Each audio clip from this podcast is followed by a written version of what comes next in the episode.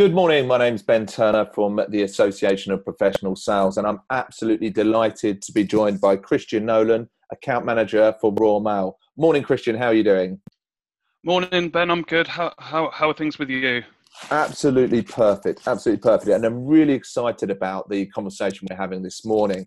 Um, Christian and, and some of his colleagues at Royal Mail have been uh, developing the Emerging Professional Network uh, within the APS. And, and this is really important to me as, as a leader within the APS because we, we have some great content and some great conversations that come from our sales leaders uh, and, and great insight from them. But I feel sometimes we forget about those guys like Christian and his colleagues, that the guys that go and deliver this stuff every day and making sure that they have a voice. And the more we talk to the, the, the, the, the team involved with the Emerging Professional Network, the more we realize what fantastic insight they have. This morning, and, and one of the key areas that, that, that Christian was keen to talk to us about was sales ethics. So, what a brilliant place to start uh, in, in terms of sales ethics. And, and Christian, if you could just tell us a little bit about what you're doing around sales ethics in your own personal, your study and things along those lines, to, to help us with the context of the conversation. Sure. So, to give you a bit of background, um, I'm undertaking the uh, sales degree, um, one of the first, the first of its kind. And as part of that degree, I have to undertake action research. Now, um, I'm in my final year, uh, gearing up towards a completion around February, March time. And my action research, my key project for my final year, is about ethical behavior in sales. Now, why it's important to me is I do have some background in other organizations and other sales roles, and I have I have been witness to um, interesting behaviors in my time. And um, I think that as sales changes over time, I think ethics is becoming more and more a vocal point. I'm seeing it amongst my peers and how important ethical behavior is to them. And picking up on that, though, uh, Christian, is that do you think it's a generational thing? I, I, don't like exploring too much this X and Y and Z generational type of, uh, uh, rhetoric that goes on, but are you seeing that your generation, I've already used the word, but your peers matters more to you than you feel it matters to people, the people that have come before you, those leaders within your business?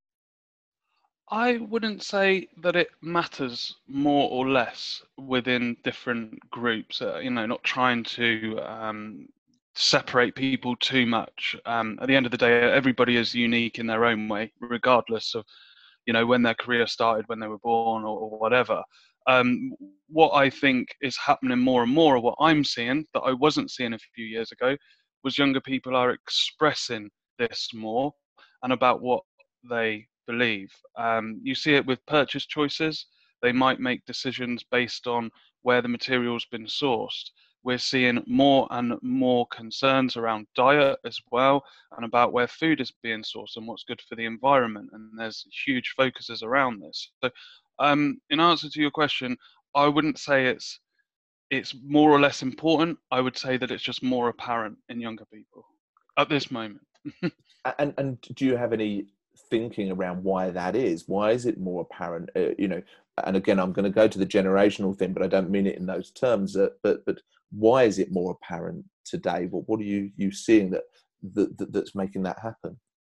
I think accessibility. I think if we think of a digital world and, and what we live in, we we have access to a huge amount of social media. Something I didn't have in in my childhood. Um, social media really emerged after after I'd left secondary school. Um, so I'm seeing people having quick access to things. Companies are very quickly slated for their behaviors online, and it causes global trends. And and you know you see you see this cycle happening all the time. And um, you've got people boycotting businesses based on their decisions. You've got groups of individuals who are who are you know choosing not to purchase from from these organizations and uh, based on all of the things that I'm sort of mentioning about ethical choices and behaviours that these businesses are making. So, from your studies, and, and, and, let's not talk about specifically Royal Mail, I think we have to go mm. wider than, than what's happening within your, your own organisation. But, but what sort of actions are organisations putting into place, or should they be putting into place, to, to help with a visibility of addressing such ethical or sustainability issues? I'm seeing it happening all of the time. Um, some of the companies that I look after, in fact, are doing lots of different changes in order to share where their products are sourced from. They're a lot more transparent. These up and uh, emerging small businesses that are growing. Um, we're we're seeing lots of things happening about carbon footprint. There was a company I saw recently, a uh, beverage company, displaying on how they're becoming carbon negative now, which I know trended online and had lots of questions around it. Um, but um, again, th- these are the sort of things that we're seeing every day. Um, I, to rein it back slightly in terms of um, sales, because that's that's what I do, and, and they're the you know that's what I deliver. Um, I think that if people focus a little bit more on their choices and their ethical behavior, but within the organization they work within, I think that they can deliver their message more clearly to their clients because they are confident in what they're saying. So let's, and thank you for helping rein that back in because we were drifted into sustainability, and, I, and I'm feeling about that that ethical behaviour of salespeople. Mm. Um, is there something that you saw in the marketplace that you said, no, I, am uncomfortable with that? There needs to be a change that, that takes place, and and if so, what sort of change do you think on a on, on a more operational day to day basis is is needing to happen? I think it's the way in which um, the way in which we achieve the goals that we are set, regardless on what those goals might be. Um, about what are we looking at? 15 years ago, um, my first office-based job. I was 17 years old and um, I was working for a company who were contracted with supplying gas and electric to consumers. Now, this role was primarily cold calling, 11 a.m. till 7 p.m., and there were lots of actions that, um, not necessarily myself, but I saw around me, which was things like slamming, um, which is terminology I haven't come across in in a long time. Um, you know, manipulation techniques and things like this. But as we're seeing now, things are changing. We're focusing on relationship selling. We're building trust with people because of the behaviors of past in a lot of ways. And I think that organizations have to really think about the way in which they're providing their um, sales reps with confidence. Are they focusing enough on the values of their business when they're asking salespeople to deliver on their behalf? And and that's really where where my focus comes from is are salespeople so focused on achieving a particular goal that the values of the business that are there sometimes end up becoming missed? But instead of being under pressure to try and achieve the goals that are set if you focused on the values of your business and you focused on the fact that you are doing the right thing and that you are delivering the message correctly and you're doing it within all of the rules, within all of the regulations, and you're making these relationships with people, you can achieve your goal, which alleviates a lot of pressure and allows people to deliver their message more effectively and more confidently. Christian, that was really beautifully put. I really enjoyed that. I, am going to quote back something you've just said there. The way we achieve the goals we are set. Mm. and and that really resonates in terms of, as you know, the, the importance of of ethical behaviour within the APS. Um, you've opened like so many doors there. Let, let, us see if we can go back and address some of them. Um, the values of the business, but one of the, the words you use is trust. Mm. How, how do you feel trust is is utilized or, or abused within a salesperson's behaviors with those interactions? How important is trust and how can we gain it? Trust is probably the biggest advantage we have over technology. um, as, a, as, a, as a human being, well, that is our strongest commodity. I actually heard that at an event last year. Um, tr- trust will be the strongest commodity of the future for all salespeople. And if people are found to be abusing it, I, I can't see their careers continuing for, for very long. I think once you break trust with somebody, um, that there is a huge impact on the individual. And regardless on what that trust might be, be it a business partnership, be it a friendship, a, a relationship, when you start to abuse your position and break people's trust, you're going to end up on probably quite alone. Um, so it's this biggest strength that we have, and you know, not to be too cringy, but with great power comes great responsibility. And, and you know, when we're representing our organizations and we're fronting the, the brand, um, we, we are responsible for adhering to what those, uh, for what that business believes. Um, so if you start to abuse your trust of your customers, you will wind up in a lot of trouble. And there's there's short-term gains versus long-term advantage versus long-term relationships, and we, we see these curves of sporadic behavior up down up down and finally getting to the end point um, where actually sustaining strong relationships will be a much more controlled and much more balanced approach and you will still get to the same point that you wanted to anyway. Um, I, I think it's about being confident that you are trustworthy and actually standing by your values and standing by your beliefs. Again fantastic insight, and and you've you've raised something that's been testing me over years around that sustainability and that mm. short term versus long term. And let's paint a picture again outside of your business, whereby there, I think I think I agree with you at your point around there is a general um, appreciation of of ethics and sustainability and things along those lines coming from our emerging uh, professional network. But are our organisations helping that? And and what can those th- those leaders do for for emerging professionals to really adhere to understand look this is the way that those guys want to go. Are you creating mm-hmm. environments that are going to help or or is there going to be a battle between those those two forces as such? I think that organizations at the highest level there need to consider the fact that you can do the right thing and still make an awful lot of money.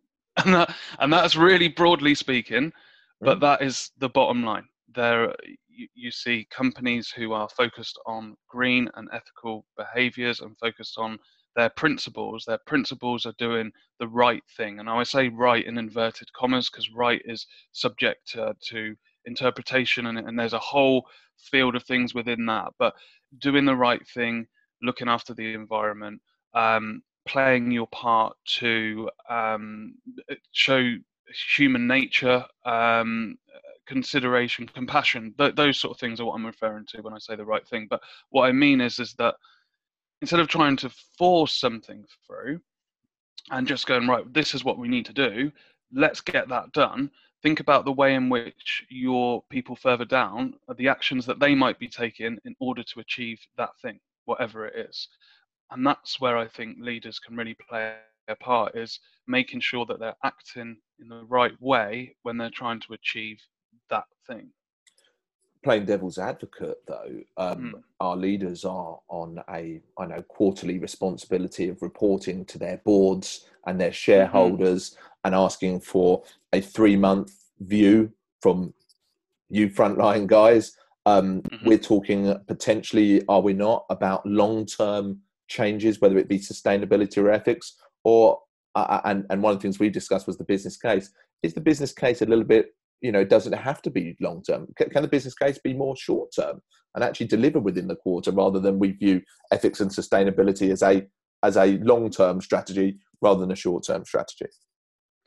Well, in terms of short term actions that can be taken in order to be more ethical salespeople as opposed to the wider picture of uh, global impact, the individual can change the way in which they approach. So things as simple as the, the way in which you have a conversation with a customer. And that can certainly start to deliver results. It's a, it's a very small thing. It can be a reminder message on what you're doing is right, what you're doing is serving a purpose, you're working for a company that believes in these things, and then that gives the individual on the front line that gives them confidence that they're making the right decisions. Um, and you're standing by the business principles. So, in terms of um, you know, by Q3 deliver this number, well, that's more down to the salesperson's technique and and what they've learned. So a lot of that comes in with training. But if with that training message, you're also incorporating uh, an ethical sales approach, a professional approach, and you're ensuring your salespeople that what they're doing is right, it's within the regulations, it's within the rules, they have more confidence in knowing that yes, that is okay. Yes, that is the right thing to do, and yes, that will result in in more revenue, and that will result in better relationships. That will result in uh, stronger relationships, and short and long term. There, there's no um, there's no real loss there. I think that so in some organisations, not necessarily my own, but in some organisations, salespeople are often thrown in at the deep end. Here you go, get going, see what happens, and and they might be they might be a bit taken back by it, uh, especially if it's for their first time. Like a lot of the, the peers in, in my organisation, it's their first time in sales, and it can be somewhat um, daunting. And and I think that if they're given a framework and they're given not only not only a framework, the, the training that that's required in order to be a salesperson, be that through an apprenticeship, um, be that through regular training, but if you're alongside that providing your individuals with an ethical framework of what you're doing is right, it's within the rules, it's within the law. Everything that you're doing is um, is is adding value to your customer and to our business. So it, it's it's all good. Absolutely, and and and, and uh, absolutely, you couldn't agree with you more, and, and, and get exactly where you're going. Have you started looking at those? I'm going to use the word business case, but I'm also thinking the financial case. Have you got that far yet with your research and studies, or are you seeing things that, that help to support that? Because the numbers are the numbers at the end of the day, yeah. and yeah. maybe we have to sell it to the accountants as well as we sell it to our leadership, etc., etc. What, what are you seeing yeah. from the financial case at the moment? So I found an article recently, a published journal, um, around companies who are displaying more ethical behaviour are getting more investment within um, the share market and they're also proving to get better revenue results. Now, I don't have specific information in front of me, but I can assure you that there's papers out there and I'll be happy to provide them if anybody wishes to look at them. But there is evidence to suggest that if your company is displaying strong ethical values, then your organization will be doing well financially. Um, now that's ethic again. That's ethics on the big Going scale. Wider, yeah, absolutely. Uh, narrowing it down and down and down. If that message at the very top of "we are an ethical company" streams right through and is specific to salespeople, we are ethical salespeople.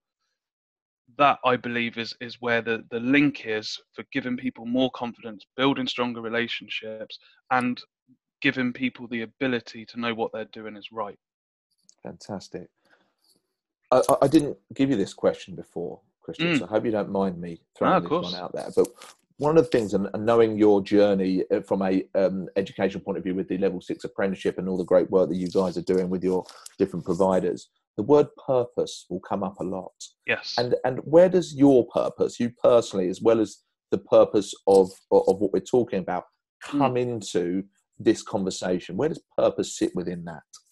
for me, this is something I've thought about actually while I was writing my proposal for, for the research project. It, it, didn't. I wasn't trying to force out my purpose, but as I was building the proposal, I was piecing it all together. I was going, oh, and and sort of like a mini eureka moment happened, and I realised that what I do is, and and what my purpose is, is to give people confidence. Now that sounds a little vague, but that applies to all aspects in my life. I give my daughter confidence um, to express herself.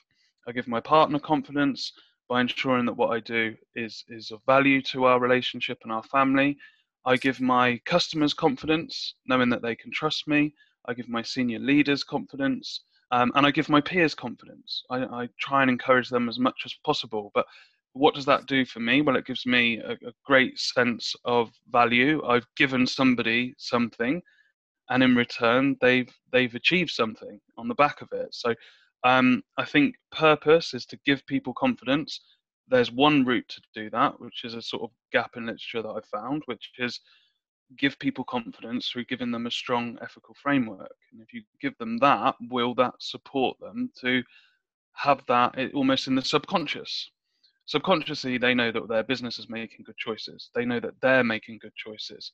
That will come across in tone of voice, that will come across in written communication, that will come across in building relationships. I think that there is a core thing there that we could be missing. I don't know. We have, you know, in, in, in all organizations, there generally groups, rules, frameworks, etc. But there doesn't seem to be a great deal of specific stuff for salespeople um, that was within each organization because they all have different regulators, etc.